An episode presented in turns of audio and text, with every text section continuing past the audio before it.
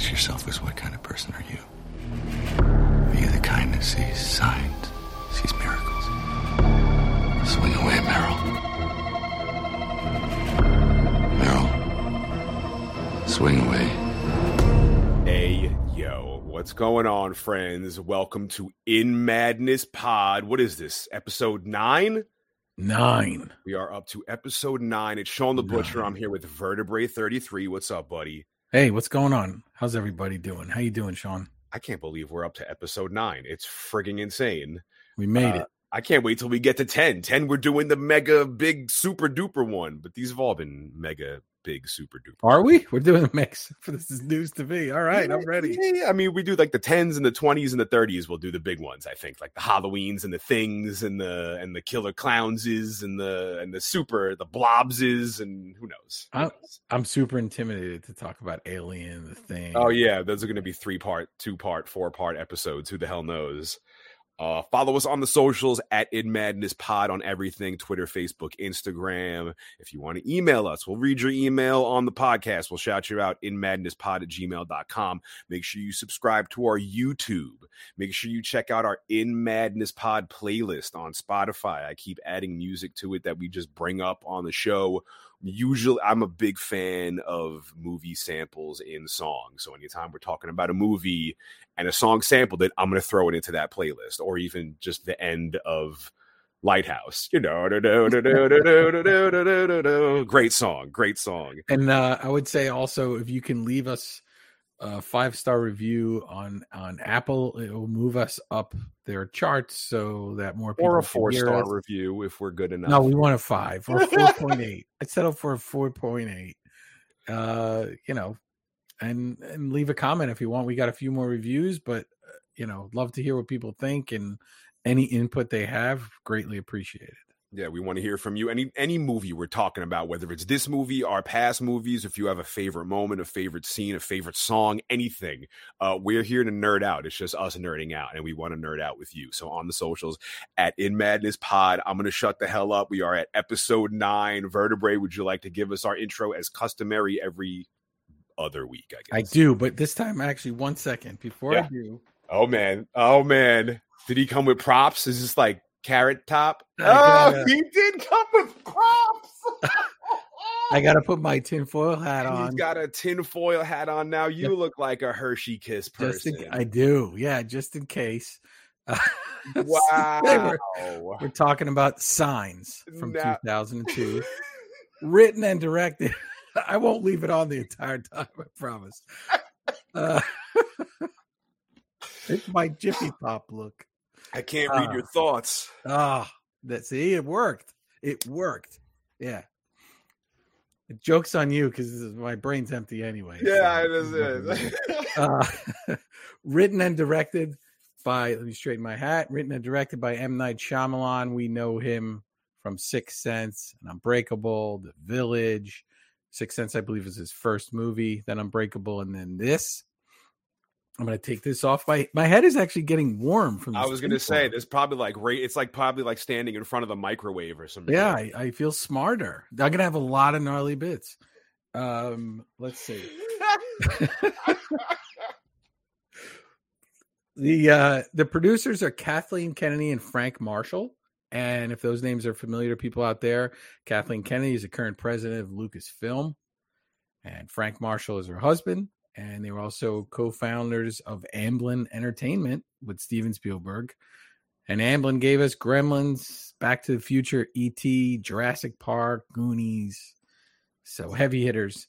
Um, the soundtrack, James Newton Howard. He started working with M. Night. Do we? What do we got? We're gonna on the documentary or in the making of. They call him Night.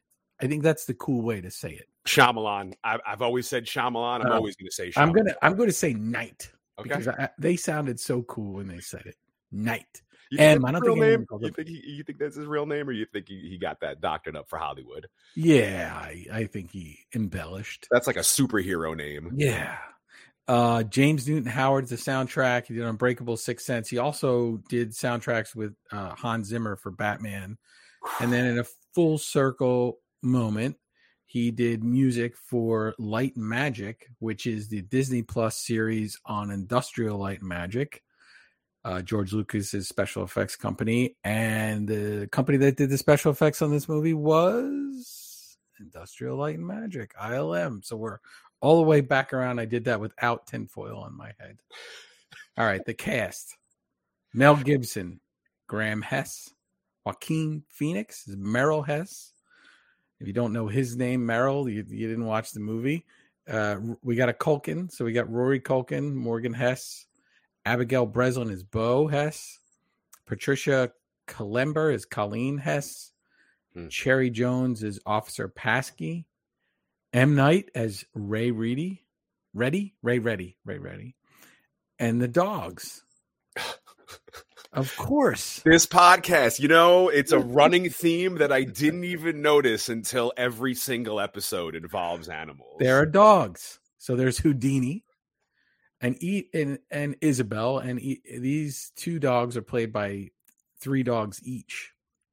So hmm. Houdini was played by Josh, Zorro and Thor and Isabel was Betty, Zira and Lacey.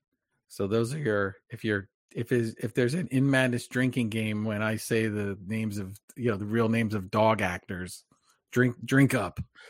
Um, and I'll just quickly get in the influences, then we'll jump in. It certainly has heavy Twilight Zone, Spielberg influences. Feel Spielberg kind of all over this movie. Very heavy Hitchcock influences from the opening credits on. You took my lines from me. oh, come on. Well, that's not, you're you know, killing it. Go, go, go. And then uh Night, I'm gonna say Night because I sound cool when I say it. Uh mentions Night of the Living Dead, Invasion of the Body Snatchers, and your favorite, the birds. Hey, we'll do the birds eventually. I promise. I just did with the, they're birds. I think I just it just doesn't. Well, maybe maybe once we deep dive into you'll like it more. But uh, also, and then the last one is a huge influence would be War of the Worlds. Mm-hmm. So H.G. Wells' story written in 1897. Uh, most people know it from when it was adapted to a radio drama in 1938 um, by Orson Welles, and it caused panic with people who thought it was real. Um, and in that story, the aliens are killed by bacteria that's common to Earth. So uh, we take we take Hitchcock, Spielberg, War of the Worlds, roll roll it all up, and we get this fantastic movie, Signs. This is just a cliff note for me. Back when I'm listening, we should definitely do uh, War of the Worlds. Uh, Tom Cruise. Uh, I'm oh. not, not not the oh. hugest Tom Cruise guy, but War of the Worlds. I mean, Tom Cruise in an alien movie. That shit goes really hard. But I, is I, there a dog in there? Um, man, knowing the knowing the theme of this damn show, uh, and and I, have been dropping the ball with this. Um, I, I, haven't asked you for every episode. Uh, do you have the vinyl for this movie? Signs. It doesn't exist. It's Damn a, you, M Night. Ah, it's a fan. It exists for Unbreakable and Sixth Sense. It's a fantastic score by James Newton Howard, um, and it's very throwbacky, very old Hollywood feel to it. Um, very epic sounding when it first starts with the opening credits. Um, and we'll, we'll get into it once we jump into the movie. Uh, I love this movie because it's it's at times incredibly serious, and then it'll immediately hit you with something either incredibly scary or even hilarious, which yes. is good. And then you're like, is there going to be a Shyamalan twist? You eh, do you do you not you don't know what to expect and i love that this movie does a lot with so very little. Yeah and I, I wonder i never look into sort of what people thought about it or rotten tomato scores or any of that i never do that. I i'd be curious to talk to somebody who didn't like the movie because I, I i just think it's a great ride I think there's what is there not to like about it. Um, but I I he, I would think if you look back, there were some people who were probably like, "Oh, there was no twist." Right? If there had to be a criticism, because that's what he was known for. I would have been so mad if it wasn't aliens, and that's kind of what I expected. Because I, I knew Shyamalan for twists, and the movie poster has the crop circle in it. And I'm like, it's gonna be you're gonna make it think it's aliens, and then it's not gonna be alien. Whatever. I'm ruining the movie already. But that I love Shyamalan. I told you I wanted to do a whole month on Shyamalan. But oh, should we say spoiler alert? Like, if Nah, I mean, listen, if you're listening to the podcast, listen, if if you haven't seen a movie we're talking about, we're only talking about movies that are the shit. So you Right. should experience it's like reading a good book. You want you want to see a good movie, you get cultured. It's like experiencing another part of the world, you know. And- And you know, on that note, we we don't share in advance. So I saved this for when we were Yes. recording.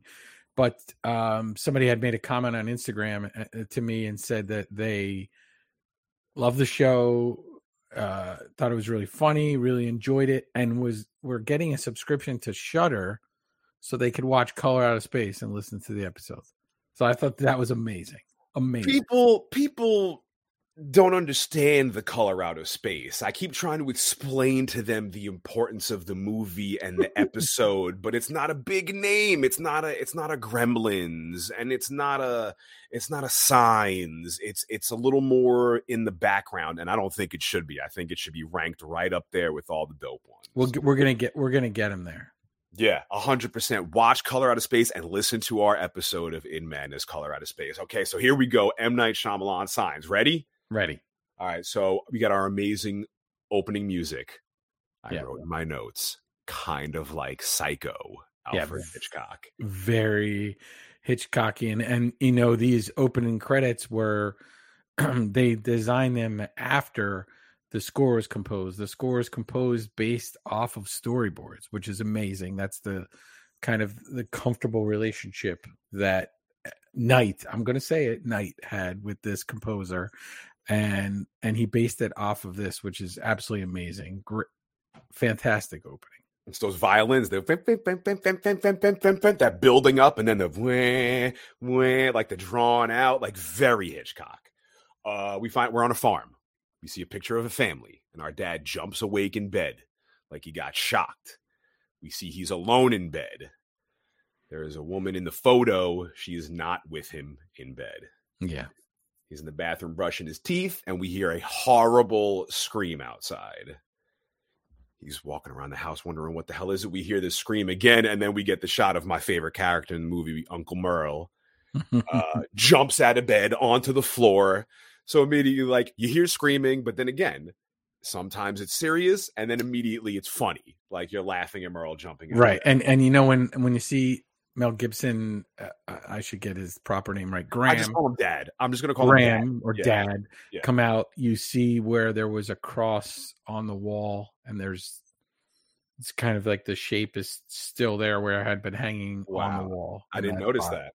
that. um and it just dirty around it and leaves that space for the cross Our, But- our, da- our dad Graham has a lot of issues. yes Uh, the two men run outside. They meet each other, and they're like, "Where are the kids?"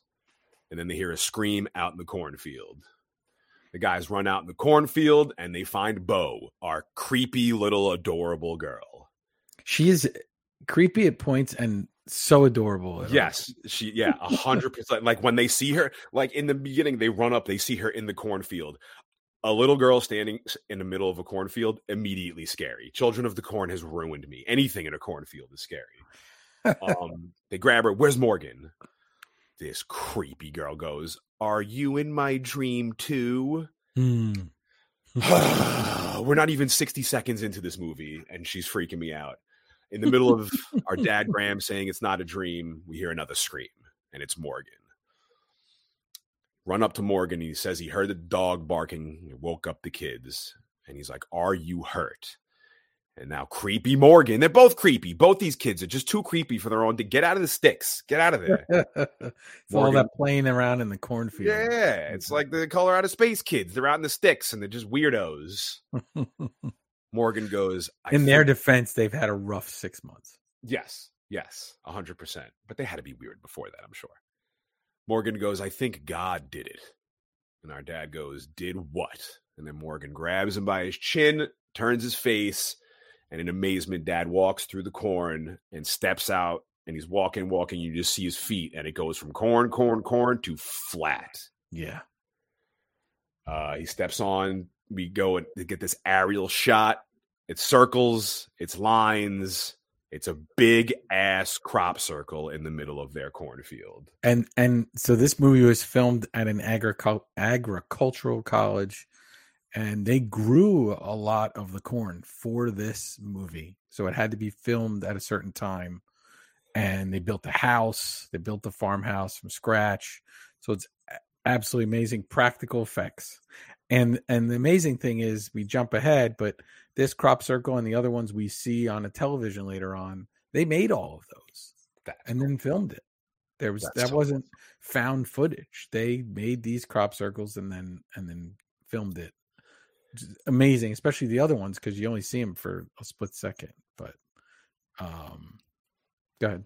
I've been obsessed with aliens the entirety of my life. Scared, scared, scared shitless from aliens. I would be obsessed with aliens. Have my mom take me to Barnes and Noble. I would buy alien books. I was young Morgan, hundred percent. I was young Morgan. Uh, and I would buy these books and I would keep them on my shelf. And I would be in bed and I would be awake. And my mom would come in and be like, Why are you awake? And I would make her turn. The book, the alien book had an alien face on it and it would be staring at me. And I couldn't go to sleep. Oh, aliens have always scared the crap out of me. In my notes here, I have have you ever watched the show Signs? Because I know you were alive when it was on TV. no. It was from the 90s, it was uh, from the 90s, it was on Channel 5, and they covered everything. It was like kind of like unsolved mysteries, but like Okay. they covered aliens and ghosts and and paranormal and all this stuff and the intro for the show signs is it's like 30 seconds and there's always like crop circles and then an alien face pops up and i remember having sleepovers as a kid and we'd sit there and watch signs and the second the alien face would pop up we'd all go freaking out uh so scary um so that's signs if you haven't look up look up signs and that is that you think that's where he got the name? Nah, nah, but but there's anyone listening to In Madness should definitely check out old All right, I'll check it out. school, yeah, old school episodes of the show Signs. Hi, sorry, it's Shawn. I don't mean to interrupt the listening experience, but I just realized editing this in post production that the entire time I was saying the show is Signs. Signs is the movie we're talking about. The show I was talking about was actually called Sightings. If you ever saw Sightings, that show used to scare the crap out of me. I got confused. I'm an idiot. I apologize. Back to the show. But you know, Shawn, that the aliens are here and they're been arriving kind of on a weekly basis now. So hmm. Yes. Yeah. What in, in in this movie or in real life? in real life, Yeah. are you more afraid of? We're we're off on a tangent. Let's go. Are you more afraid of aliens from outer space Mm. or artificial intelligence? Oh Jesus Christ. Here we go. Yeah, yeah. Um yeah, we just did a whole uh, mm, aliens but realistically artificial intelligence cuz it's here cuz it's here. Well, they're here too. I think I mean, I guess but not the I mean I mean we don't know. We're not using artif- we're not using aliens at my job yet, but we're definitely using artificial intelligence. Oh yeah. Should we should we spend five minutes where I can just scream about AI art? I will I will say this one statement about it, and this will be recorded and it'll forever be out as a podcast. But I tweeted it the other day. Your AI art is not art. End of Yes. story. A lot of problems with like plagiarism I'm hearing about lately. Well, that's where they get it from. They scan the images and they take it. So if if I have copyright to the art I created, they're not paying for usage. Um, so the whole system is, you know, they they're gonna go, they'll go down. There's already lawsuits and about that. So I've recently heard an artificial intelligence radio DJ. yes, I heard about that. I thought it was going to sound like a robot, and it doesn't. It sounds like a goddamn person.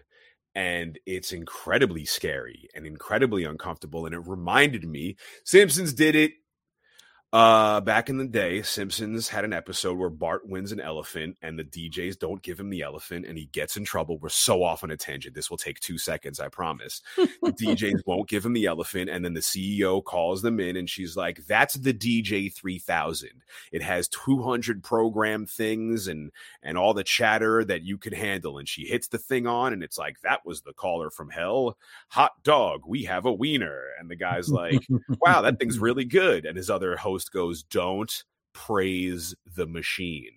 And this was back in like 1990. yeah. Uh, so yeah, we're we're we're living it, and it's scary. Yeah, I mean, no, I mean, I can tell you right now, though, there is no artificial intelligence DJ that beats Shawn the Butcher. They hey, can all go to hell. no, they're no no artificial intelligence can be this stupid. Hey, humans are fun. The artificial intelligence still needs the humans to program it. Once that ends, then it's Skynet, and we're all screwed. But that's going to happen way before aliens. I just want to find. I want to find the cord that they're plugged into. Remember Prometheus? That's why we have to do Lucy. We have to do Lucy. I keep bringing it up. Uh, Okay. Maybe within the next couple of episodes because that that focuses around all this shit, all of this shit. Um, but let's get back to it. Signs. Let's get back to it. Shyamalan, night. Uh, the camera faces. So we, we got the aerial shot. We see the we see the crop circle. We think we have aliens, but it is Shyamalan, so maybe it's not aliens. Who knows? Mhm. Uh, the camera fades to black. We find out we're in Bucks County, Pennsylvania. Dad is on the phone with somebody. I don't know who's on the phone with him. He's like, I don't care if it was him. Just have a word with them. It was weird finding the crops that way. The Yeah, kids. that's the sheriff. He's on the phone with the officer who shows up at the house. Well, I thought that too, but it's the same. Is it this? Isn't it the same scene? Because he hangs up the phone and walks away, and she's already there, and he says, "I called you hours ago." Oh, So I think it was somebody else. I don't know because I I thought that too. I'm like he calls the cops and then shows up, but it's not. I think because it's the same shot. It's I, I don't think there's a cut. But either that's way, the twist. Hey, that's Yeah, the twist. that's we found the twist. he's like the kids were confused. Uh, it was a strange way to find the crops. Uh, was it Lionel Pritchard and the Wolf Wolfington brothers just messing around? Lionel Pritchard and the Wolfington brothers have a bad rep in this movie. They do. Uh, he hangs up, he walks in the kitchen, uh, and there's our creepy kids, our creepy yet adorable kids with the dog, um, Houdini. Uh, there's a puddle of piss on the ground. Morgan's like, he peed. She might, uh, she peed. She might be sick. Yeah. Dad says, get her outside. He takes the paper towel. He gobs up all this piss. He's walking like the piss is like leaking off the paper towel as he's walking through the kitchen. It's gross. Um, and then he walks into our lady cop. I'm sorry, I don't have our lady cop's name. What's her name? Yeah, that's Officer Paskey. Officer Paskey. I'm gonna write that down. Or just officer. She's Emily. Yeah, I officer. just, I just have her written as a lady cop in my notes. It's very rude of me. Uh, she's standing in the house, and Dad's mad because he says he called the police hours ago. Uh, she's like, "Old Miss Kendallman got mad at all these skateboarders and went down to the store and started spitting on the skateboards. She sprayed the whole damn place. What what's up your, with your crops? way pr- way pre COVID. Spitting Yeah. the skateboards. Spitting all over everything, old lady. Uh, Morgan's outside.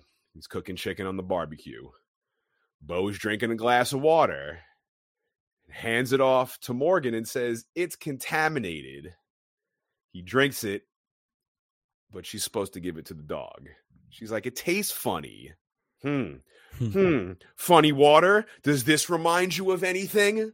Water, water, water. Here Color Out of again. Space. Check out episode five in Madness and then watch Color Out of Space. Morgan says it's fine. The dog licks his butt all day. I don't think he's going to mind the water.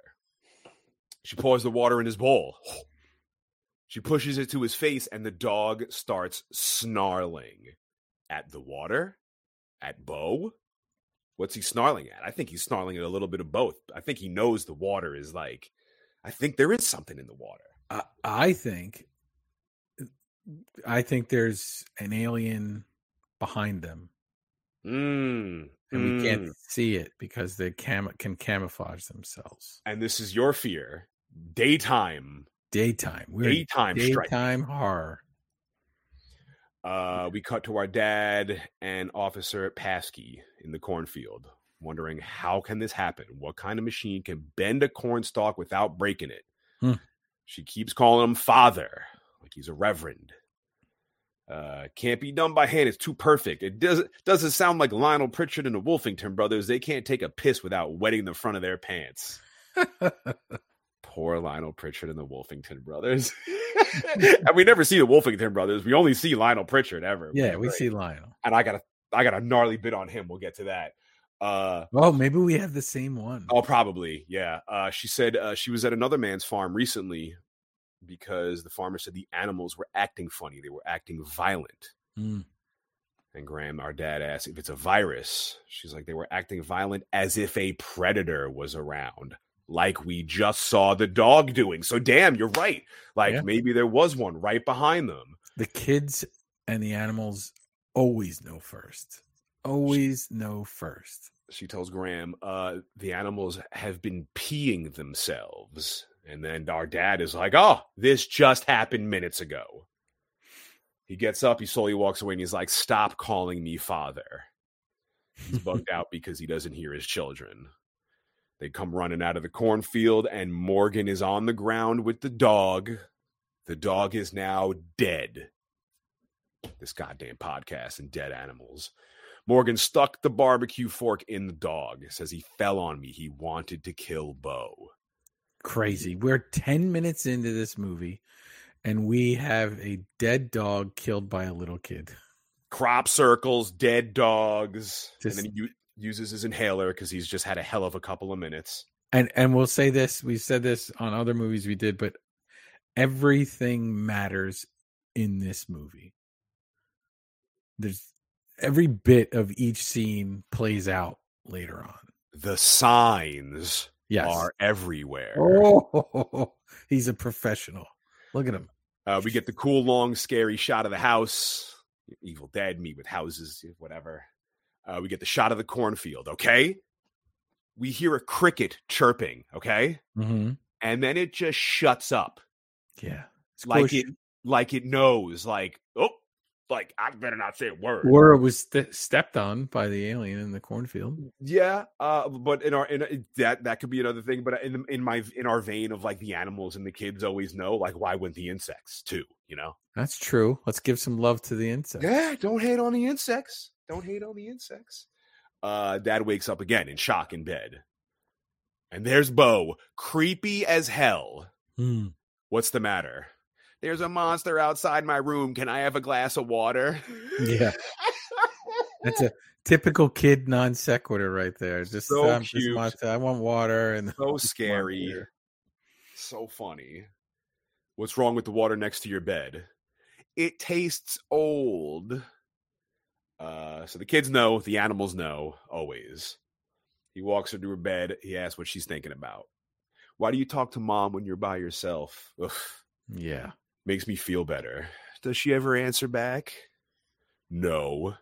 She never answers me either. Ugh Yeah. kill me. Like, why, M. Night? Why? So sad, so vulnerable, so choked up. But all because of this, all of these signs matter. And then my man Shyamalan does what he does so many times in this movie. He has you riding this wave, going straight down the emotional roller coaster. While this is happening, dad looks out the window and boom, there is a silhouette standing outside on the roof, on the looking into the goddamn window. And you Yeah. just you you're made vulnerable and then you're immediately scared the crap out of. So good. So good. What do you think he thought? Do you think he thought that was like Lionel? Lionel Pritchard and the Wolfington brothers. That's he goes runs runs right down to Merle and says they're back. Yeah. Yeah. Yeah. They're They- so stupid. Yeah. And and then we get the battle sequence. Merrill, he's ready to kick ass. He's like he's I like just AJ. wonder. I, I Yeah. just wonder. Like, I said that, and yes, he comes out and and and says that to him. But there, there's also a point that a lot of weird things have just happened. So I, I wonder. He says that out loud. You know, it's them, and but I don't know. I wonder, and if his heart of hearts, he's kind of like, I don't know. We got this crop circle, and now we got, but maybe he he doesn't want to believe that at this moment. Yeah. Yeah, yeah, that's a that's a good point as well. Uh, Merrill's ready to kick ass, but Dad He wants to be peaceful. Merrill devises a great plan: uh, run around opposite sides of the house, screaming like maniacs. We're gonna make them crap their pants. Mm. Uh, act crazy. And our dad's like, explain act crazy. You know, curse and stuff. Uh, I don't curse. Yeah, but you don't mean it. It's just for show. It won't. Be, it won't be convincing. It doesn't sound natural when I curse. Our dad says. This feels very Spielberg. This part, very Yeah, goofy, yeah, just fun this pointless argument. make Yeah. noises explain noises like it's very humorous you get you get this heartbreaking moment then you get this jump scare then you get them prepping all within the span of like 60 seconds and it's like Mhm. so many different emotions it's so funny uh so merrill's like are you gonna do this or what and our dad's like no they're just arguing about going outside and then boom a light flicks on outside and that's Mm. it now it's time to stop talking and they run outside dad screaming, I'm insane with anger. so, so ham, just uh, so funny. Merrill's like, We're gonna beat your ass, bitch. We see a trash can roll over. Now, I have in my notes here. I haven't seen ET in frigging 25 years, probably more. Mhm. But isn't there like a trash can rolling? Doesn't doesn't ET knock over a trash can? Yeah. Yep. Um, You think that was a nod to that? I, I would think so. I would think Um, so. I was a huge Spielberg fan, and There's there's more, I have more references to that as well throughout. oh yeah, I Yeah. you know it's funny. I didn't I didn't go that way with it because there was just all this other stuff. it's only one other thing, and it's it's right here too. Uh, but Dad sees a silhouette in the Mhm. light and screams, "It's time for an ass whooping!" but the boys meet in the front of the house, and there's nobody there. Uh, Dad's like, "I cursed," and Merrill goes, "I heard." yeah, yeah. Un- he's unimpressed. Ah. uh, and then we hear a noise on the roof, and the boys look up, and they're stunned. How did he get up there? We hear running around, but it, it's not normal running around. It's like claws scratching and Yeah, scraping. it's more like scampering, kind of. Merrill asks, Are you sure it's Lionel Pritchard? We hear it jump. It clears where they're standing. It hits the swings. It scurries into the cornfield before anyone can see what it is. This yeah, is no way. other. We meet Lionel later. No way Lionel could pull that off. Ah, I love Lionel. um, I my other ET note here wasn't ET like in a cornfield as well. I remember. I, it, I think when little Elliot shined the light on him, like, isn't ET like, isn't that in a cornfield too? I think we got to do ET. Yeah, um, yeah. I, I can't handle that. I can't be crying as a grown man at 40 years old on YouTube at, at ET. It's going to be Oh, so on. embarrassing. It's going to be gotta- so embarrassing. Can we wait for that one at least? Jesus. Maybe like it'll be. We'll do a title like a very special episode. yeah, yeah. Bring your tissues. God Yes. damn it.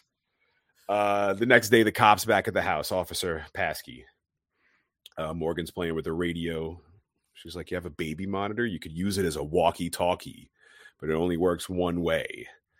Uh, Bo's in the living room watching Dexter's Laboratory. Love that show. Yeah, did you notice? So Dexter, uh, uh, you know, it's on the TV. He hits in this scene they show he hits a monster with a stick, kind of over and over again, and then it's dunked headfirst into water. Oh no way! really? Yeah. Gnarly bits. cool. That's awesome. Shout out to Dexter's Laboratory, Cartoon Network. Uh, dad get dad gets mad at her because she's got three glasses of water stacked on the TV. He's like, "Take a glass, drink it, finish it." What's wrong with these? It's got dust in it. Hmm. There's a hair in it. Morgan took a sip and it has his amoebas in it. she is adorable yeah. uh the cops talking to Merrill. Uh, you know, you moving with mo- you moving in with your brother after, you know, was a nice thing to do. Uh, our dad goes to walk back into the room they're in, and he finds more half drank glasses of water all over the house. Hmm. There are signs everywhere. Everywhere. Dad's super annoyed. He just leaves them. He just leaves them. He's like, enough, enough with these glasses of water. Uh, and then and then we're laughing again. The cops talking to Merrill and, and Graham. She's like, okay, recall your experience. It was very dark. He was tall, probably. She's like, it might be a woman. I don't think so. He jumped on our roof. It's 10 feet high. I've seen Scandinavian women in the Olympics who can do high jumps too. Merrill has had it, excluding the fact that there might be a Scandinavian Olympian running around our house. What other possibility might there be? She's like, I don't appreciate your sarcasm. Uh, do you have beef with any other family? Anybody holding a grudge? A church member who might not have liked the fact that you left the church. Mhm. Now we get into our dad's issues. I mean, we were getting into him the whole time. She's calling him father. He doesn't want to hear it. We get another hilarious scene later on with the same thing. Uh, Merrill apologizes. He said he was out of line with the comment, but he was running as fast as he could, and the person outside was just toying with them. Bo walks in to let them know that the same show is on every station. Here we Everyone, go. everyone looks up. Here we go. Super intrigued. They gather around the TV, and there it is. Breaking news Bangalore, India, crop circles. Turns out there are crop circles all over India. Experts saying either it's one of the most elaborate hoaxes ever or it's real. Um, speaking of which, you saw the, I mean, you saw the UFO footage that the military released, right? Yeah. Ter- the terrible video. Yeah, they're coming for you, Sean. So they're here. They're, They're like, here. here. What do you do? What do you do if you wake up and there's like aliens out there? What, what if what if they beat AI and and now the aliens are here and they beat Skynet? Like, Well, let let's we'll, we'll get into it later, but Okay. let's hope those aliens are as unintelligent as these aliens, and then I mean- we we got an easy win ahead of us. yeah, us. the planet's what eighty five percent water. Ah, I think it is it. I have like set. It's seventy one. oh, I don't know. I'm damned if I know. I'm making. I'm pulling numbers out of my ass. See, I was trying to save that till later on. Oh, that's show. funny. No, we're getting. No, we'll get there. We'll get there. uh, Morgan takes a hit off his inhaler. Extraterrestrials. Hmm. My man. Uh, the cop doesn't know what's up. She leaves the house. Uh, she did research that two or three guys can make those crop circles overnight using boards and ropes. Easy. Mhm. Uh, but how can so many people be in on it now that they're popping up all over the place? Uh, she tells dad, everyone needs to get their mind off this. You've been through a lot lately. Uh, take the kids to town. The cop leaves, and we hear news reports that 18 crop circles have been found in India in the last 72 hours. Uh, and that's what I love about this movie because we're hyper focused on this family Yes, and we don't need independence for independence day you know fights with the the military and and the aliens like it accomplishes so much hyper focusing on this family and then we see the rest of the world is affected just through this box this television that they're you know. and I will say for me, having I hadn't seen it in a while, and then I watched it a few times for the show. And post pandemic, it has those vibes to it as well. We're a part of something, but we're alone, just with our family. Everybody's hunkered down. Everyone's watching the news. They're not sure what to do. They're they're microwaving their mail or doing what, whatever they need to do to survive or think that they're doing what they need to do and and I looked at this movie different because the first time we saw this movie we saw it post 9/11 and now and and then this is post pandemic and it gives you a different wrinkle to this film when you watch it uh, we cut to the dad taking the family to town Morgan asks Merrill, please turn on the radio. The second he does, the signs are intended to be seen from the sky. Dad Signs. turns off the radio. Signs, signs. He's like, no radio, just for now. They get to town. Everyone goes their separate ways. Morgan goes right to the bookstore. And again, we're laughing our ass off. There is this dude watching television, and he's like, "This is all fooey." As we we learn that there's crop circles in England, Mhm. and the guy's watching the TV. It's a crock. They're just selling sodas. I've been watching since this morning. I've seen 12 soda commercials. 12. so funny.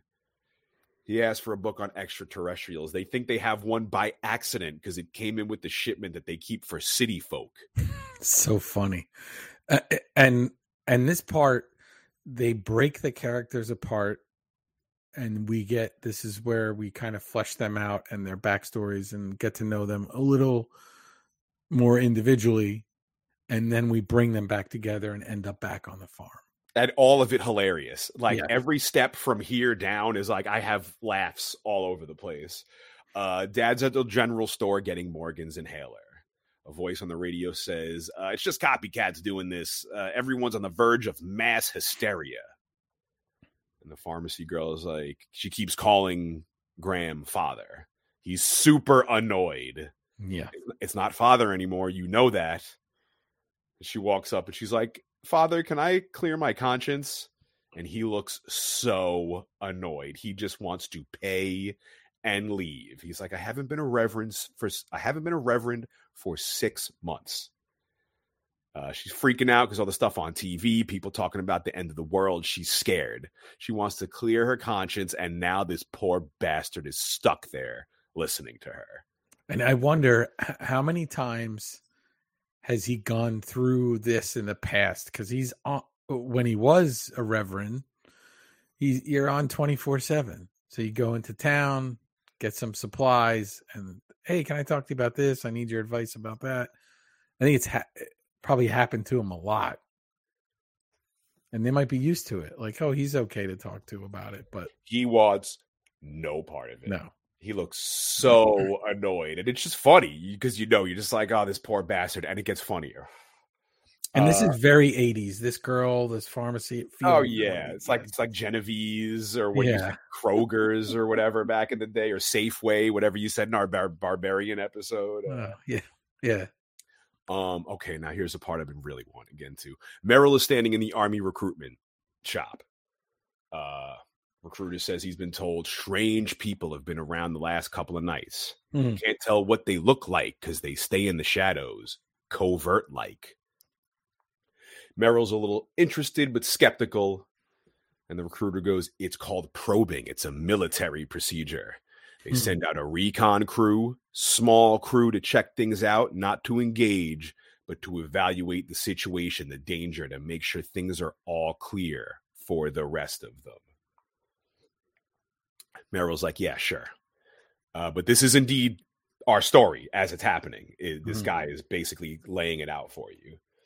Merrill asks for a pamphlet, and the recruiter's like, "Shit, you're Merrill Hess. I know you. I was the day. the I was there the day you hit the 507 footer over the wall and set that record. It's still the record, right?" And Merrill's like, "Yeah, I got the bat on the wall at home. Sign. There are signs everywhere." Merrill says he's got five home run records. The recruiter asks, Why aren't you in the pros making stacks of cash getting your toes licked by beautiful women? Yeah, so random. what a line. So so comfortable, so fast, so random. And he's uh the recruiter. he's he's got a mug, and I'm like, you know, me, I gotta look. I'm looking. There's writing on the mug. I gotta figure out what this is. I'm pausing the movie, and figured out that it's a synopsis of the Battle of Iwo, Jima, 1945, World War II's bloodiest battle, and the- the Marines and the Navy uh, took over this island, and they wanted it as a staging area for planes and equipment, etc. Uh, so, I, I think I wonder if the aliens that are arriving here were just going to use Earth as a staging area to go somewhere else, and that's why they picked a place that's not so comfortable for them.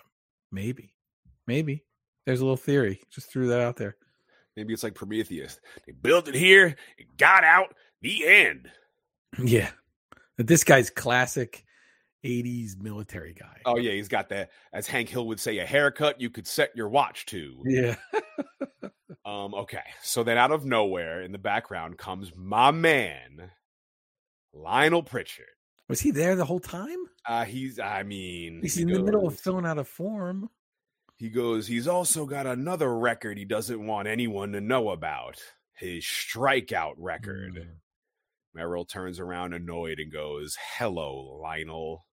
And this is Lionel Pritchard, who they suspect has been screwing with them the whole time.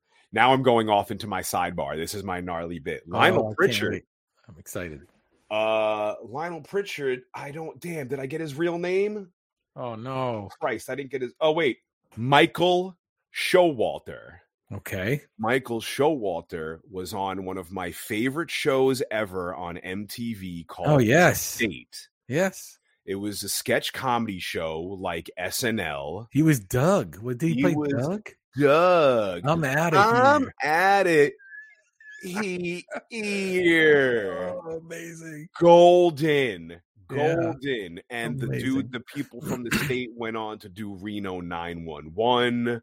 Uh basically every single comedy movie that's been written, like the, the state had a cast of like 15, 20, however many people. And all the people who were on that show are writers behind all of like every comedy that's been released in the last like 20 years. It's insane. I didn't I don't I don't know it until I see behind the scenes thing and I'm like, "Oh, that's a dude from the state. Oh, that's another dude from the Yeah. state." Like they're just involved in everything. Um so I mean, we've been talking about a Patreon and uh I love comedy almost Okay. I love horror. So maybe we do like a comedy thing, like a separate in madness thing, like in laughness or whatever. In laughing. I don't know, uh, but I just little comedy. I mean, The Simpsons or or the the Critic or or the State or just little stu, just little weird things. I just just something different, just something. Well, maybe uh, uh, if people are into it, drop Yeah. us a line, send us an email in And madness let us know pod at In Madness Pod. Yeah, or follow us on Um, all the socials and and and subscribe to the YouTube as well. I thought uh I thought your gnarly bit was going to be his T-shirt. I didn't even. What was his T-shirt? It's uh it looks like it's an Electric Frankenstein shirt, which is like Oh. a punk rock band from New Jersey. Okay, Yeah, that's cool. yeah. Yeah, no, Michael Showalter, the dude is a legend. Mm. Um, so it's him, and I, I even when I remember seeing this in in theaters, I was like, "Oh my god, it's the state!" Somebody reach out to Michael Showalter and tell him we want him to come on the show and talk to us about comedy. Hell yes, Hmm. I'll I'll tweet him when we put out this episode. Uh, yeah, absolutely. I'm gonna put up a picture of Lionel Pritchard sitting there signing the paper. Um, so I guess he's sitting there signing papers to enlist in the army, probably because he's just like always in trouble around town, and his dad's like, "You're going to the army." Uh, he's talking smack about Merrill. He's a screw up. He'd swing that bat as hard as he could, no matter what the coaches told him. Looked like he was chopping down a tree. Hmm. He has more strikeouts than any two players. And then all of a sudden, the recruiter who thought Merrill should be getting his toes licked is not really so impressed. Do you really have the strikeout record? Merrill goes, felt wrong not to swing. yeah, Sign. yeah, absolutely. He struts on over to Lionel and he like fake flinches on him. And Lionel basically jumps out of his chair. And he's just Right. like, Yeah, Lionel's the classic school bully, and after he's done bullying kids, probably life didn't work out so well for him. except for being on the state. Yeah, well, Showalter, yeah. we just we have a Showalter moment on every episode until he comes on. Yeah, yeah, exactly. We're gonna harass him. Uh, we cut to the kids at the bookstore. Morgan's reading an ET book, extraterrestrial book. Bo has two glasses of water in front of her, telling the lady who owns the place it's contaminated. Yeah, How can you not think color out of space? Was that were you thinking that like like poison water? yeah. Now because we just we just talked about it, so absolutely, I, I you know, yeah, water all over the place. Morgan tells the lady there's nothing wrong with your water. Water. Morgan has done this her whole life. It's like a tic. And then we hear a guy scream in the background. He goes, 13. It's the 13th soda commercial. And then the camera just pans in and shows like the commercial. It's like a Mentos commercial, but for soda. Yeah, Uh, so funny. Just the range of emotions going through. So Morgan buys the book. And we cut to the dad back at the general store who's still listening to this girl complain about saying the F word and bastard and douchebag. And she's just going on and on. And I love it. And you're like, and then all of a sudden, this little dude from the back of our dad, like, just peeks over his shoulder. yeah. like, Is this almost done? Like he's been standing there for 15, I 20 need to minutes Pick up my prescription. so funny. I love the way this movie bounces around with emotion. So we cut to our family at the pizza place, and our dad sits down and goes, I never want you to hang out with that girl at the pharmacy ever. so funny. Uh, then things get a little deeper. Again, friggin' Shyamalan.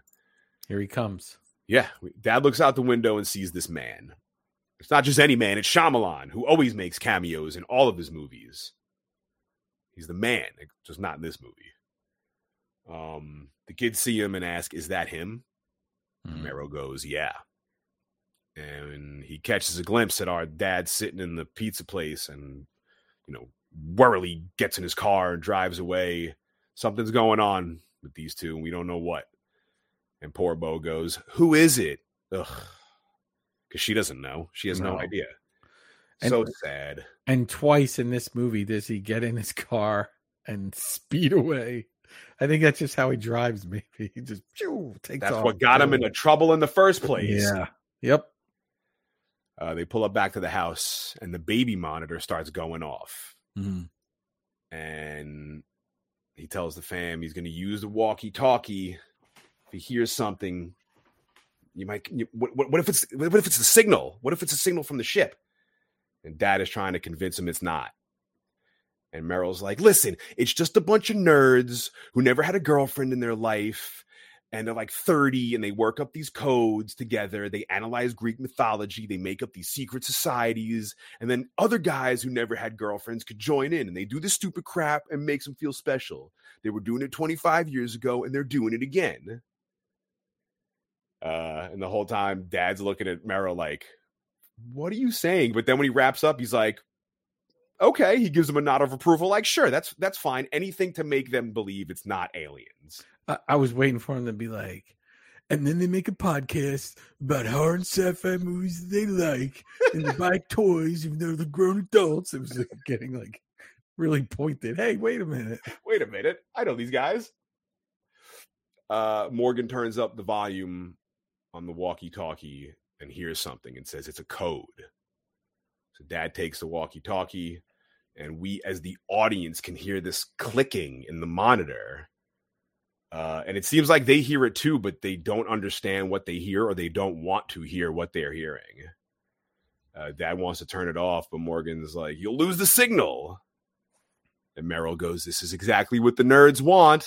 and watch how quick this bastard changes. Dad gets out of the car and the baby monitor starts screaming. We hear mm. a signal clearly. Morgan's like, nobody move. Uh, you can hear these noises coming out of the monitor. Voices, you hear that? Not English, though. Creepy. Hmm. Dad's like, yeah, it's probably just picking up another baby monitor. But him and Merrill look at each other like, what is going on? Hmm. Merrill's like, give me the monitor. And then when our dad does, they their hands link and the signal is clear as day and morgan's like stop! And we hear clicking and noises and talking and dad's just standing there like see this is why we're not watching television. We're gonna get obsessed. Yeah.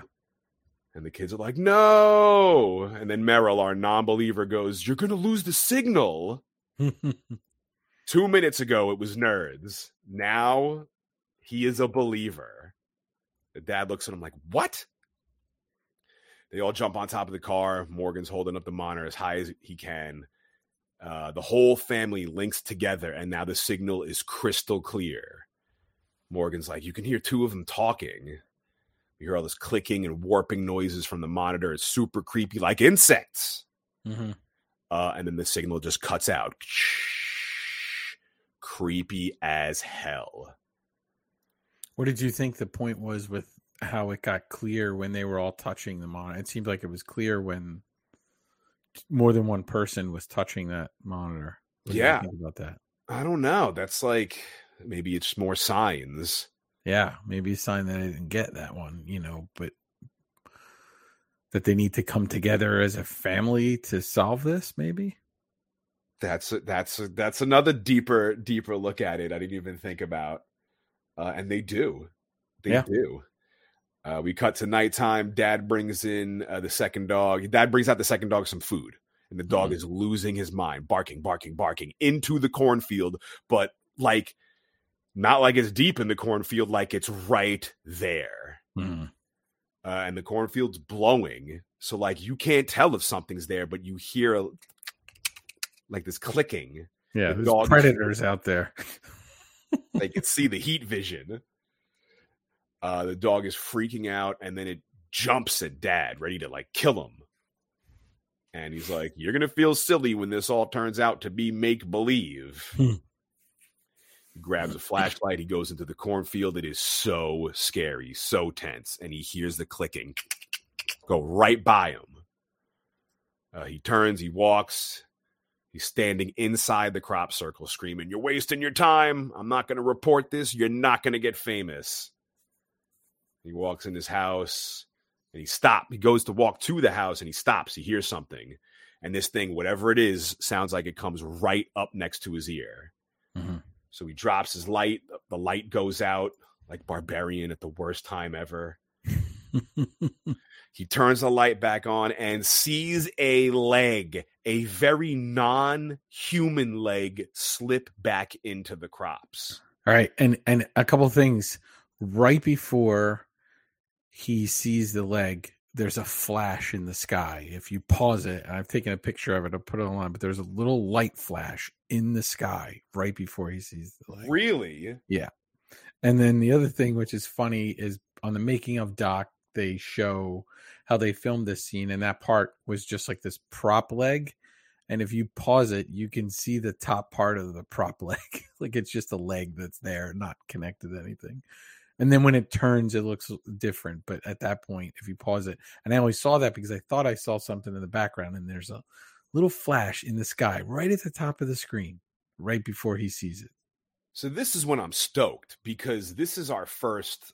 I mean, we get the silhouette outside the window, but now we get the first kind of look at like a, a link to this thing, Mhm. like like an appendage to it, and I'm, that's when I'm like, oh, it is going to be aliens. It is- There's not going to be some Shyamalan twist where it's just where the aliens or something. Uh, so I was really happy about that. So he runs like hell back to the house. He sits down in the kitchen. He is stressed. The kids immediately notice. Then Merrill notices. They all surround him. He goes, "Okay, let's turn on the TV." And on in the TV, lights in the sky. Mhm. Mexico and U.S. officials confirm this is not aircraft from their Air Force unidentified craft in Mexico City airspace. And Merrill goes, The nerds were right. See, we win. Ah, you should listen to this podcast. Morgan goes, We have to tape this. That's my boy. Get that on posterity, on VHS tape. So he grabs a tape and it's Bo's ballet recital. She's like, No. Morgan's like, History is about to change and it's on the TV. We need to record it so you can show it to your children. But she's not having it. Dad's like, Go find another tape. Morgan grabs Uncle Merrill's swimsuit special tape. so many great moments in this movie balancing between hilarious and psychotic and scary and they're all sitting on the couch and the damn broadcaster says exactly what Morgan just said. Everything they wrote in the history books is about to change. And Morgan grabs his inhaler and goes, I told you. uh, we cut to the kids asleep on the couch, and Dad and Merrill are sitting there talking about could this be the end of the world? Mhm. There's a pivotal point in this movie. Uh, Dad thinks it is, and Merrill is surprised. He's like, "Can't you pretend like, like things are how they used to be and provide a little bit of comfort?" And Dad's like, "There's two groups of people: people who think, see things as more than luck, a sign, evidence someone is watching out for them. Hmm. Mhm. Group two sees it as just pure luck, happy turn of chance. You need to ask yourself which group you're in. Are you the kind that sees signs, miracles, or do you believe people just get lucky? Is it possible there's no coincidences? And then again, Merrill gets hilarious. He was at this party once. He was on this couch with this babe. He leaned in to kiss her and realized he had gum in his mouth. He goes to take it out and he leans back in to kiss her, and she threw up all over herself. And he realized that that was his miracle because he could have been kissing her when she threw up, and that would have scarred him for life.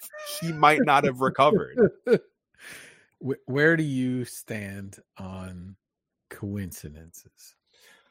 It's diff. I, you, uh, mm, I feel like the world screams at me sometimes. So I, I, I think I'm a signs guy. Okay. I think I'm a signs guy. But I, are you very much in the camp of, hey, today I drove down this different road than I normally drive, and I ran into somebody I know, and because I ran into them, you know, something else good happened to me. Uh, Do you do you get into that kind of stuff? not not a chain of events thing no no but sometimes i like i get that feeling in my gut eh, when they Mm. say go with your gut or whatever and then everyone on tiktok is like don't go with your gut that's stupid but like i get that feeling sometimes and i guess that's a sign thing i don't think that's a, a luck like thing yeah i don't know i don't know i'm a little bit of both maybe sometimes Do you do you feel like you have free will? We're oh in like life. artificial intelligence No, is it predetermined? Is everything predetermined, or are you Um, making choices? i'd like to think i'm making choices Yeah. i'd like to think so unless this is all a computer simulation I didn't say that, but Are we in the Matrix right now? no, I didn't say that. But yeah, I mean, What are I you? mean, I, I don't know. I think everything is a coincidence, right? So if we want to go all the way back to, okay, I meet you because I'm at Comic Con and I have a booth with, you know, Metal Sucks and Metal Injection. And you come by and then we meet and become friends and then talk about stuff randomly and decide to do a podcast and maybe the podcast leads to something else. I think that's just life. That's also true. That's also true. Uh, yeah, and that's the thing. That's why I'm probably a little bit of both because like there there are there are coincidences, and I, I'm not going to say miracles, but I'll just say that like I get a feeling, and I feel like that feeling tells me to react in a certain way. and Maybe it's a pre-programmed way. Maybe Mhm. I feel that way, so I am going to the destination that it's. I don't know. I don't. I don't. I, I don't think there's any predetermined thing. Uh, but weird things happen and and then we look for meaning behind it and in this case if we bring it back to the to this movie dad father the reverend was probably everyone else's rock and he helped them find meaning in things or find hope in t- at times when they might not have had it and now he's nobody's rock right now in this movie he's decimated. We're about to get into it, right? But this horrific thing only happened six months ago. Like, I think he's holding it together pretty good for six months. Yes. I'm I'm not a religious man by any means. Uh, I, I certainly think faith in in what you want to have faith in. We wow, we get this is this this episode we have gone off on tangents. M Night is or Night as I like to call him because we're pals. Is but you know faith faith in something I think is good for whatever anyone needs to do to get through their own day in life. As long as it doesn't hurt anyone else, is fine with me. which is exactly what dad says. And this movie gives me faith. I want to feel like like all of these things happened for a reason and it's and it's beautiful like Well, that. I we mean, want to always feel like we're not floating on this insignificant rock in at a million miles an hour. Yeah. Yeah. so we want to have meaning to the to the acts that we do, but I think it it does teach us those lessons and brings us back around at the end. Thank you, M. Night, for reaching into our souls. You. We're gonna get Shawn to cry on this episode. oh We're my god, yeah, for real. Right now. uh Merrill says because she didn't puke in his mouth, he is a miracle man. And those lights in the sky are a miracle. He asks dad, which type are you? And our dad says, Are you comforted? And Merrill's like, Yeah. And dad's like, Then what does it matter? Um, he says, I didn't tell you what Colleen said just before she died. Whoa, now now Yeah. you know mother's dead. She said to see, and then she said to swing away. Uh, you know, she said that because the nerve endings in her brain were firing when she died and had a random memory of when they were at Merrill's baseball game and it just popped into her head. Yeah. There's no one watching out for us, Merrill. We are all on our own. Mhm. Our father has lost faith because of his dead wife. Then we get our flashback scene. Now we get a taste of what the hell he's talking about. He pulls up. He's got his preacher's get up on the whole thing, the neck thing, the black thing. I don't know, whatever. I'm not a religious guy. I said it five minutes ago. I think it's just a collar. Yeah, the collar. Officer uh, Paski, she's there. Same lady from before. Uh, she's like, "Do you know what's up?" He knows there was an accident. Ray fell asleep at the wheel. Mm. What ambulance is Colleen in? She's not in an ambulance, father. End cutscene. End flashback scene. And and it uh the first day of shooting on this movie was the day after 9-11. Ugh. Ugh. So they held like a candlelight vigil You couldn't even give him a week. I mean, and uh then they filmed this scene. oh man, That is brutal. Talking of talk about eh, playing with people. Night is they're filming the most awful scene in the whole movie, the saddest scene in the whole movie. Eh, eh, it's You know, our it's our Gremlin's dad in the chimney. yes. At, the day after 9-11. Unbelievable.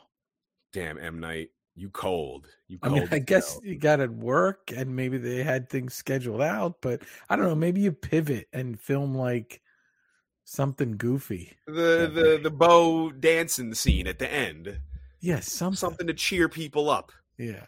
Fucking guy. Uh, Dad wakes up from this horrible flashback. Uh, there's a long extension cord running from the living room. He follows the cord to the closet under the stairs, and there's Merrill in the closet watching TV. Yeah. He's in there for the kids' protection. They've been watching it since 5 a.m. They're getting obsessed.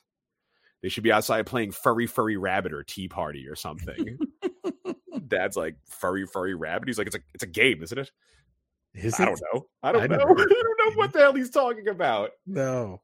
He's like, schools are closed. There's been there's been some interesting developments, which is great coming from Merrill, who says everyone's a nerd. Uh, they're gone, but they're not really gone. We just can't see them. A bird was flying on TV and hit something in the air like it hit a wall. Like there's nothing there, and it went straight down. And they caught it on tape. They've been playing it all morning. Hmm. Uh, they think they have an in- invisible shield, an optical illusion, uh, but they're still there hovering. Uh, so it's kind of like Nope and Independence Day. They got the force field around it and all that stuff. Whatever. Uh, he goes into detail about how they found this crushed bird's head, and Dad is just over this whole thing. Mhm. He just leaves. He just closes the door right as Merrill's talking. Uh, and he just closes the door. He leaves him in there alone, and Merrill just keeps talking. It doesn't even matter that Dad's not there because he is so interested in this. Uh, he thinks the crop circles are a landmark, a visual mapping system, so they can navigate and coordinate. Makes sense. Uh, so now he's become everything he's been doubtful of this entire movie, and he's 100% the nerd that he was talking about, and everything the army recruiter said that was telling him at first he was like yeah sure skeptical and now he's like all about it get ready with your props dad walks into the kids room and there's the kids in their tinfoil hats looking like hershey kisses I don't know. Mine's not as good as theirs. and they're reading from morgan's et book and they Yeah. both look at dad and why what do they say to dad why are they wearing the the tinfoil hats What what are the exact what's the exact wording? so it? the aliens can't read our minds yes, they're reading them. The that- book is called "We Are Not Alone: Evidence of Extraterrestrial." Um, and when we get to the part in the book, it says underneath the picture, it hovers. Uh, it says giant saucer hovers over Pennsylvania landscape. Is it a real book? I, I couldn't find it. I don't think so. There are a million "We Are Not Alone" books. If you it. everyone has decided that that's a really original title for alien books so i couldn't find that exact one that's we are not alone evidence of extraterrestrial or the author's name so Your fucking head, man. I'm just staring at you. we gotta do cone heads too. I, I think I have cone heads in my list of movies. We have to do you're going on a comedy tangent Oh man, it's so good. It's like it's like a sci-fi kind of thing. Um, there's outer space and whatnot, aliens. Of a funny kind. Uh, our dad sits down with the kids. They're trying to explain to him that they're reading in the book. He's super skeptical. Morgan's angry that dad, you have a tone. He's speaking to him like an adult. And Mhm. Bo's like, this is serious. And dad just looks at them in their hats and he's like, this, this is serious. But it's funny. It's it's it's endearing. It's a little bit of happiness after all this stress. Uh, he sits there and listens to them. They're telling him about the book. The aliens are there for two reasons. One of two reasons uh, to make contact and further the knowledge of the universe, or they're hostile. They want to harvest the planet's resources. And dad grabs the book. He's looking through it. All the pictures of aliens, all these pictures that scared me to death as a kid. Uh, and one of the pictures is a UFO flying away from the house that looks exactly like their house, Mhm. which was really cool. That kind of got dad's attention there. And there's three bodies on the ground. Only three. So I guess it's him and the two kids, Not Merrill. not Merrill. Um, the phone rings. It scares the crap out of everybody. Dad gets up. He's like, everyone needs to put down the book and calm down and eat some fruit. He gets a call, picks it up. Someone says, Father, and then the line disconnects. Our dad grabs his stuff. He says he's going to Ray's house because he thinks he just called. Hmm. Bo asks Morgan if she thinks. Uh, Bo asks Morgan if he thinks something bad will happen, and he asks, "Do you have one of your feelings?" Hmm. She goes, "I don't want you to die." So creepy. Yeah, also one of her feelings, like I didn't get that. Does she have She has dreams. She has a lot. She has dreams, and that's why in the beginning she's like, "Are you part of my dream?" And then, yeah, she has feelings, signs. The signs are everywhere. Maybe she's got a. Maybe there's a little bit of t- telepath. Who knows? The water contaminated. Who knows? Who knows? Uh, he's like, "Who said I was gonna die?" She freaks me the hell out, man. we cut to Daddy's knocking on Ray's door. and it's Ray Reddy. He's a, a veterinarian, so that explains earlier in the movie when he says he's going to call the doctor about the dog, and then the kid clarifies like that's not, you know, it's like a people doctor. Mm, So that's explains why he wouldn't use the you know the town veterinarian. Okay. dogs. Oh, oh, okay. I didn't know. that. Yeah, there's a whole line in the kitchen about the the doctor they're going to call. Wow, I didn't even think I picked up on that. Uh, there's no answer at the door. He looks in the window, and the whole inside of the house is messed up. He turns around, and there's Ray in his car, looking scared as a motherfucker. Mm-hmm. He's got all his stuff packed in the car, and he's bleeding. He said, "Father, I've had your number next to my phone for six months. When I caught it inside, I couldn't think of anyone else to call." Hmm. What? Yeah. What? He thanks Father for coming. He talks about falling asleep while driving, hitting the father's wife. Had it happened 10 to 15 seconds before or after, he'd have just ended up in a ditch. Mhm. And our father is deeply troubled by sitting here listening to him recapping the situation. Ray says it was meant to be. Mm. With the world ending, people who kill preachers' wives aren't in the front line for heaven. So now we're connecting all the dots here. Yeah. He starts his car. He says he's going to the lake. This place is marked with crops and such. None of them are near water. I don't think they like water. Yet they came to a planet that is completely covered in water. Not the smartest aliens. Yeah, and and not not only that, but we talked about this with Gremlins. Yeah. There's there's they water these crops. There's no morning dew. How much moisture is in the air? Like Maybe it's direct contact, I guess. it, it didn't rain anywhere where these these aliens were. Nobody spit at them when they were screaming. yeah, Uh, just, may- well, maybe they did. Maybe they did. I guess eventually Yeah. they did.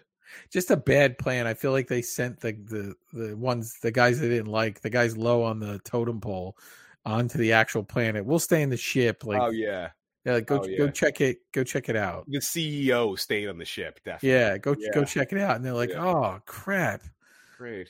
water, and it's everywhere. Let's get out of here. Yeah. Yeah. What a Well, bad plan. We'll leave leave them here. We, we go. We go. Leave them here. Yeah. Uh, Ray tells father he's truly sorry for what he's done to him. Father seems to begrudgingly accept Ray's apology. Don't go in my pantry, father. I found one of them in there and locked him in. And drives off. Pulls away, like just What? takes off. What? Can you explain a little Yeah. further, man?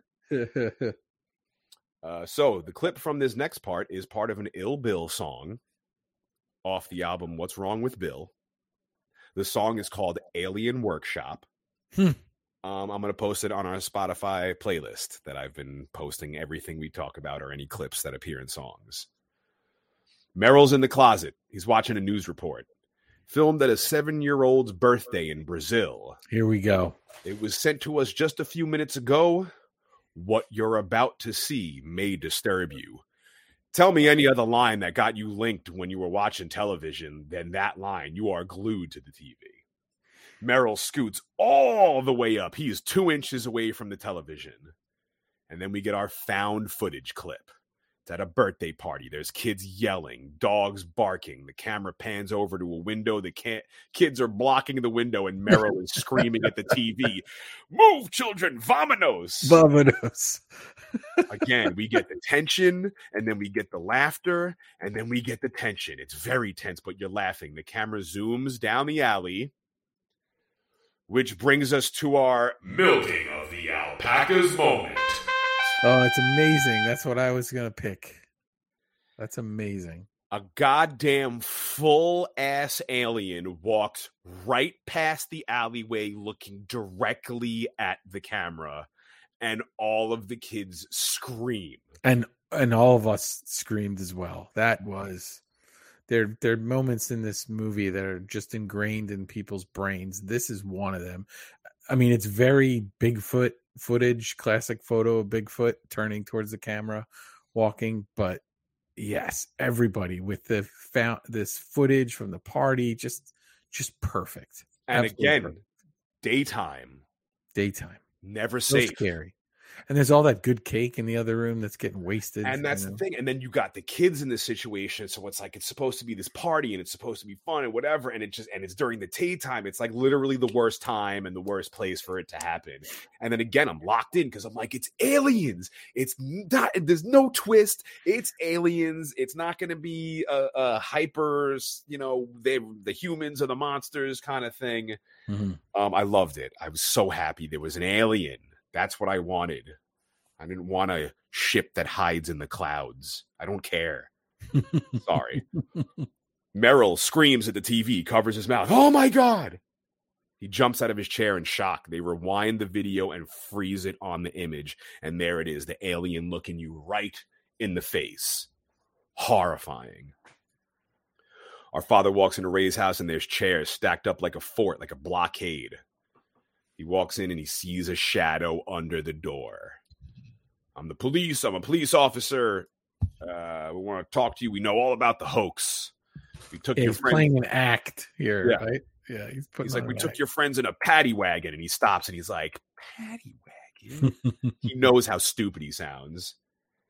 He goes and takes a look under the door. He doesn't see anything.